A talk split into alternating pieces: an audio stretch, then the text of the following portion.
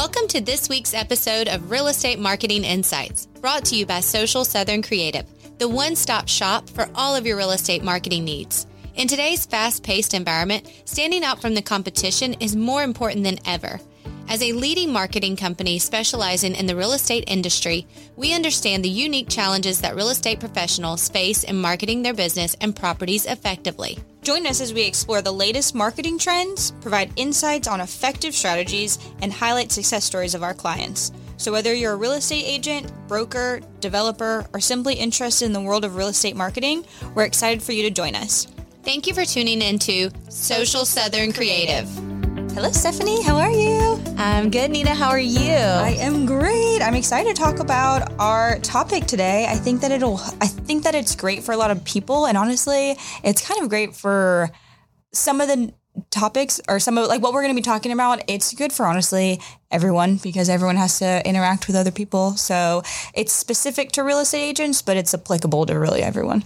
Correct. Today we are going to talk about difficult conversations. Yes. How do you what is like your go-to like if you're if you're about to have to have a difficult conversation with someone like like how do you how do you feel like how do you handle it what's your Um, go-to and then i'll tell you my go-to Well, I I tend to be a pretty emotional person, so I can't sit and be upset, and I have big emotions, so I tend to get like I have to t- I have to talk it out. So I have gotten a lot of practice over the years with my friends of like having I would say difficult conversations or having to talk about things that might be uncomfortable because if you make me mad, I'm gonna tell you you made me mad. So um, I I approach it head on. I I've obviously calmed down. Like I said, I'm emotional. So like once I've calmed down a little bit, then I'm I'm full on. I'll talk to you. I'll talk right away. And I've gotten a bit of a reputation, especially um, at work sometimes, about uh, being like a little bit too blunt. And I'm like, I don't think that I'm blunt. I feel like I'm straight to the point, you know. But I need to be more careful about. oh okay i'm the polar opposite i lock up i do not like difficult conversations i do everything i can to avoid them um, we are polar opposites here i will just figure it out on my own before i would go to someone and be like okay this is what I need out of you, which isn't always the best as a boss. Um, but I just, I'm not good at difficult conversations. So I'm really excited about this podcast today. So, but, you know, of course, you have to have them. It's a part of life. And I don't know.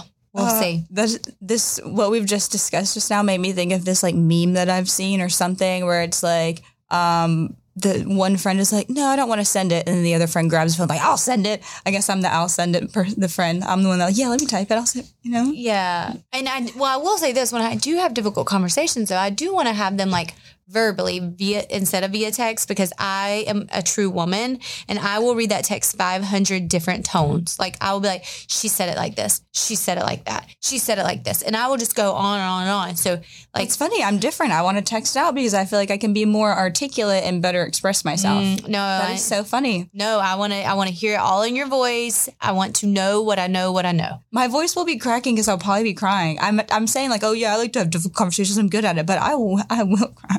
Oh my goodness. All right, let's Well, talk about the advice. Let's move on yeah, let's us. move on. And I'm sure you're like, okay, we don't We need care. more significant help for this. yes. So um, the first and foremost thing is when you do have to have these difficult type of conversations is don't go into the conversation with wanting to win. I think if you can say my goal is to achieve a favorable outcome for both parties, then it makes it a lot better. Right, absolutely. Because you, guys are working for the same goal ultimately. So you guys are on the same team. Right, exactly. And so I know that can feel very hard. We trust us. We are in all the real estate groups. We see these stories about how certain agents act, and it can feel like they're not in that common goal. Um, and so it is easy to sometimes be reactive to them. But we're going to encourage you, especially if you're going through a difficult season in your career, to realize like, do not let them move you. I used to have a saying when I owned my brick and mortar business when the mm-hmm. world wavers, we will not waver. So it doesn't matter if someone come in angry, cursing, like, you're awful. I'm never shopping here. I'm going to write a Google review. We just say, yes, sir, we understand. We are sorry that you had that experience. And we never gave, we never fired back at the situation. So I always say, the world wavers, you do not waver. Let's talk about the first difficult conversation that we feel like our agents that we work with Get on repeat. Yes. They get it all the time. And this is very, very frustrating because I think sometimes in 2023, loyalty can be hard to find. And so the first one is a lot of times we'll hear an agent say, either to us that we've worked with or in a Facebook group, they will say, I have been sending this buyer listings for six months. I've had three or four conversations with them, maybe even showed them a house or 2 Or we've seen it where someone will go over and meet with someone and tell them everything they need to do to list their home, only for that person to list with someone else two or three days later. And listen, y'all. That is the most frustrating thing. I know we do not actively sell real estate. We actively help market real estate agents, but people call us all the time on repeat and go, Hey, can I just ask you a quick question of what I should do with my email marketing? Or can I just ask you quickly on how to do this on TikTok? And I get it. And they don't want to actually pay our fee or pay our service or hire us. Mm-hmm. I'm telling you, I get your frustration when that happens. Right. I mean, it just happened to me recently pretty bad. And before I knew it, I was very much too far on probably giving free advice. And then I was like, this is what the back of my business is built on. But it got deeper than I could have imagined. And I gave way too much probably for free, but it happened. And so, what do you do when that person lists with someone else or that buyer goes with a different agent? Burn their house down. That was terrible advice. I'm kidding. do not do that. Um, but no, what we're going to encourage you to do is continue to offer value in that person's life. And that is going to feel very hard. On the day it happens, you're going to want to cry if, if you're emotional like Nina, or you're going to want to scream or And it's okay if you do have a reaction to it. It's okay to be upset, but woosah and then carry on. correct. So we'll, we're going to recommend, let's say you went over and met with your neighbor, you talked to them about listing their home, you even showed them how a full listing presentation, you went over numbers, comps, you spent hours with them. And then three days later, you pull up in your driveway and there's a different real estate agent sign. What do you do? you text them or write them a letter or call them based on how close your relationship is and you let them know that you're excited and that you are hopeful to show it and maybe bring them a buyer. And we want you to do this with being very authentic because here's what's happened now. There when that sign went up, there was probably going to be a level of awkwardness between you and them. But mm-hmm. when you send that first level of communication, you broke down the wall of awkwardness and now they can at minimum refer to you mm-hmm. because they're going to remember what grace you gave and what value you gave. So we're going to off we're going to encourage you. Right, because you'll always have your rep- reputation, and you if you can handle a difficult situation with grace, and that will be remembered later. Because, or even if you they don't remember the grace that you showed them, they definitely remember if you had a really negative reaction, and that's going to definitely taint how they feel about you. I would think. Right. And then to think about that as well is you know, we're not in the same market we were a year and a half ago, so houses are sitting longer. Mm-hmm. So there's an opportunity for that listing to expire and then you to be the second agent. And historically, to me, the second agent is the easier agent to be.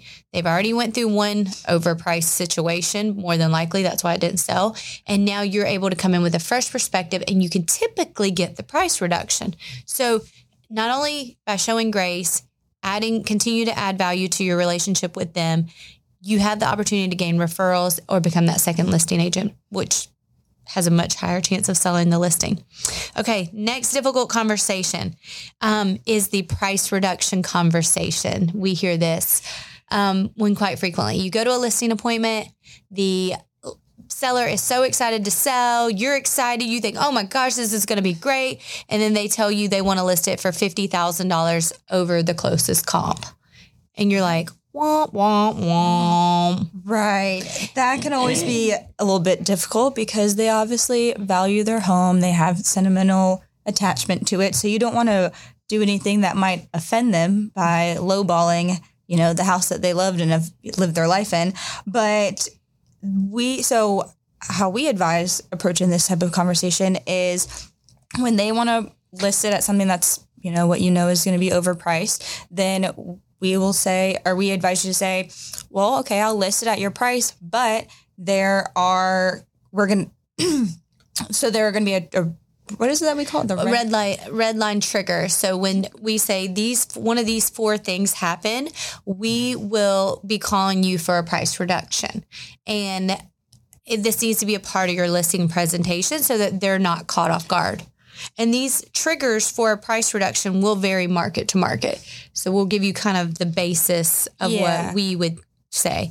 Uh, the first one would be is if the home had six showings, no offer. Now, if you live in a crazy market, you might say 10 showings, no offer. I'm not really sure. Uh, the next reason you will call for a price reduction is 14 days on market, no showings. The third reason you're going to call for a price reduction is three agents or broker give the feedback that it is overpriced. And then the fourth reason you will call for a price reduction is 30 days no contract. So, this is what we, uh, uh, of course, we initially advise you to try to get them to list at the correct price by telling them, hey, when something's overpriced, it sits longer, then it's historically harder to sell. But if they're not budging, this is our next line of defense. Yeah. And if you notice, all of those uh, trigger points, they all had a numerical aspect to it, a quantitative aspect. So it's not like you have to be like, oh, well, I feel like we're not getting any offers right now, or I feel like we're doing this. Be like, no, I've had X amount of showings and there wasn't an offer. That's it's a very extinct and or not extinct. It's a very direct um, point. So you can't really like fight it either way. It's not an emotional thing. It's and I make it sound like that's a non negotiable in your business because at the end of the day, you are the professional in this situation. And listen, we're not telling you to go in and be like boss babe, our way or the highway, but you are yeah. the professional. You did go through real estate school. You do live, breathe, and eat this. It is far what you do does you're the expert is yes. what she's trying to say you're the expert correct so. so. definitely add some red line point triggers into your listing presentation to help if you have a listing a listing that is going to be overpriced the next difficult conversation we um, hear especially from the new agents we work with they are in fear of being asked are they new uh, and that's always an awkward question because you don't want to seem like you're unqualified because you know that you are qualified, but it's awkward to be asked that. Yes. So that's when you definitely have to like lean into your team qualifications and like the what what's great about your brokerage, and then also what you've done in the past that gives you experience in real estate. So what makes you a good real estate agent based on previous jobs that you've had. And if you're a little bit young, that can be difficult, but there's still ways to, you know, just the best way to that prepare for that is to practice getting asked that and prepare what you would say um, in the moment that you get asked that when you're still new. Correct. Yeah. When, like Nina said, just lean in. If you had a job that where you had to negotiate, well, definitely bring that up. Or if you had a job um, and you're going to a listing appointment and you used to create websites, well, now you're going to be able to create an individual website landing page for that listing. Speak into the things that you did in your previous career or roles or your strengths that would play into it. But like Nina said, this is crucial for role playing. If I was a new agent, I would practice this question in the mirror with another agent, with your mom, like whoever. And so because confidence will break down the barrier that they that makes them nervous to work with you. Right, because if you're super confident, they might not even care that you're new. So. Yeah, for sure. The next uh, difficult conversation we often hear our agents say is that they will want to there will be some buyers that will contact them to see properties and they will say to the buyers well are you pre-qualified and the buyer is like oh well i want to see a few houses before or uh, not yet or i'm talking to a lender next week so basically they're just not pre-qualified and I know that this is a very hot topic amongst real estate agents. Some agents will absolutely not show a house. If you are not pre qualified, some will show one, some will show three, whatever.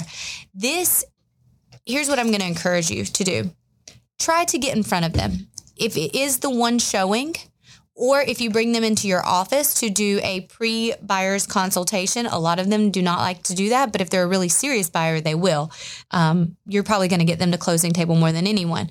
But the first thing we want you to do is when it consider working with people who are not pre qualified is when you find that out, offer to make a lender introduction for them. They might not know where to start. You can say, hey, listen, I know Jimmy over at X Mortgage Company and I know Sandra over at X Mortgage Company. Would you like me to CC them on an email and introduce you guys and then they can get with you? That is a great way. A lot of times it's just the scariness of not knowing where to turn. Yeah. And honestly, if you Google like steps to buying a home, a lot of times those websites or a lot of times those lists that pop up when you do that Google search, the first step says to find an agent. So they kind of are doing the first step, and then the, the, I think the second step or second or third sometimes is to get pre-qualified. So according to the internet, they're kind of doing the it in the right order. So I wouldn't be surprised when you get conversations like that. They may honestly just not know, or they're still kind of early on in the home buying process. Like might just be a little bit overwhelmed. So if you can help kind of if you can help make it less overwhelming for them, it may not be a difficult conversation at all. Right. Um, the, the next thing that we would encourage you to do, and this will cost you a little bit of money or time, is to have a very detailed buyer's pamphlet with up to date information. So, a lot of people, they don't want to create detailed pamphlets because the information will change. Well, you can make these digitally now, so you don't even have to pay for printing. But with the current average interest rates, your current lenders that you have worked with, it needs to be very up to date because some people are a little apprehensive to have those phone conversations. So you can send over that pamphlet. And the cool thing about a digital pamphlet is you can include links straight to lenders, you know? Yeah. So it makes it very streamlined. Um, and then, so we would encourage you go on Fiverr or hire a freelancer or maybe even go in half with a lender and have you a digital how to buy a home and how to get pre-qualified pamphlet created. I know you're something like, well, that's something the lender should do. Yes, but you want to stay in touch in every part of the process in order to maintain that relationship with that new nervous buyer.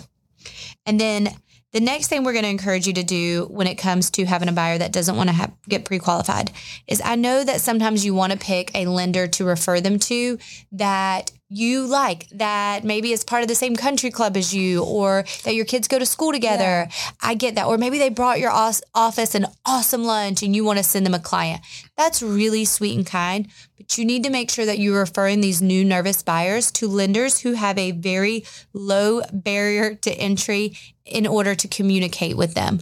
Um, if it's like they've got to call nine times, they've got to talk to an assistant, they've got to send three emails before they can ever talk to the lender, that is not the route you should be sending your new nervous buyers. Absolutely. That could work with maybe an investor, someone on their fourth home, but you you just need to make sure. So if you get a buyer whose feedback was, I've called that lender three times, it's time for you to maybe evaluate what is going on and or call that lender yourself and say, listen, Jenny, I'm trying to send you clients. They're already nervous. They're already apprehensive. I had to work to get them here to get qualified. Like, what can we do yeah. to streamline this for them?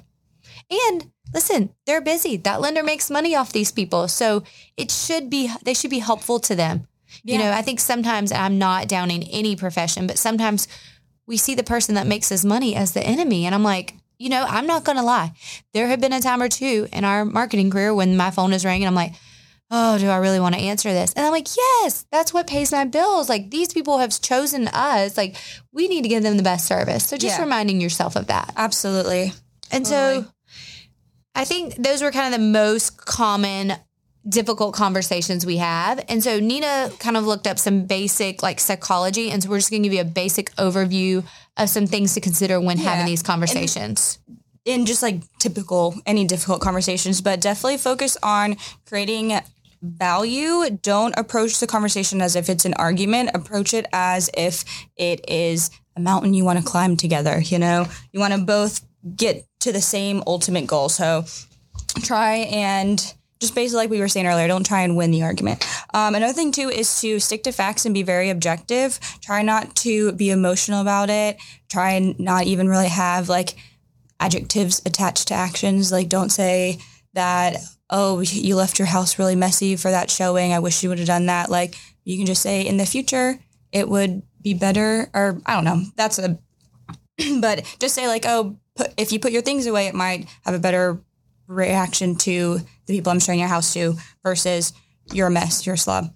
So be objective, stick to facts. Um, also, try and step into their shoes. And if you were them, how would you want to receive that information? So if you're having to tell someone bad news that you have to give them a call and say, hey, person that put the offer on your house, they it fell through, they didn't get financing and it's a no-go now. That's gonna be disappointing to have. So think about how what words you want to hear, what you words you would want to hear if you were receiving that information.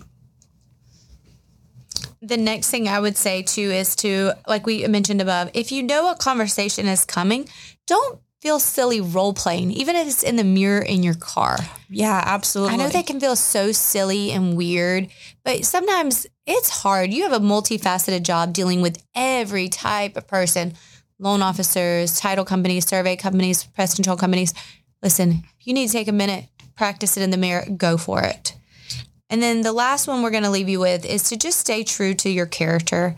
Um, if you're a good person, that's going to come out in the end and in the wash. If they're still, if they're coming at you and like, well, you did this, this major, you did that. When you can stay true to who you are, goodness always prevails in the end. It might not feel like it in the moment. You might lose out on that deal, but I'm a firm believer that it will win out overall. Absolutely. So just if you, especially if you have good character, stay true to that. And that's our advice on difficult conversations. We know that as real estate agents, you guys are dealt a heavy hand most mm-hmm. days. Um, we do not envy the conversations you have to have on repeat. And so we just thought this podcast would be a great little friendly reminder. You guys are, a lot of y'all are in the same boat and it can be very difficult. And I know some seasoned agents can feel like, well, I nip that in the bud, I nip that in the bud. And that is definitely a way to handle things as well, but not everyone has that personality. I know I'm not, so that's why I was like, oh, I like this topic. Yeah. You know, I can't just nip stuff in the bud. Like, I, I don't know, I'm not. I guess I'm not that boss pay, but authoritative type figure, you know? And there's neither one's wrong. Yeah, no, absolutely. Yeah, it's just different. So, Nina, do you have any big weekend plans? Biggest thing on my calendar is Henry's birthday party. Yes, so my little boy, if y'all if you guys have been here for a while and you've seen him appear this summer, it is his birthday Monday. Six years old. That is wild. Time really did. I literally was just at the hospital having him. Like I, we were just trying to bake cookies on the grill and then I went into labor. Man. I know. Oh, it's so wild. Everybody told me it would go by fast and it really, really has. I know. I can't believe it. He's just so like grown up. He's such a personality. I know. I was looking at little baby pictures of him recently. He was such a little chunk.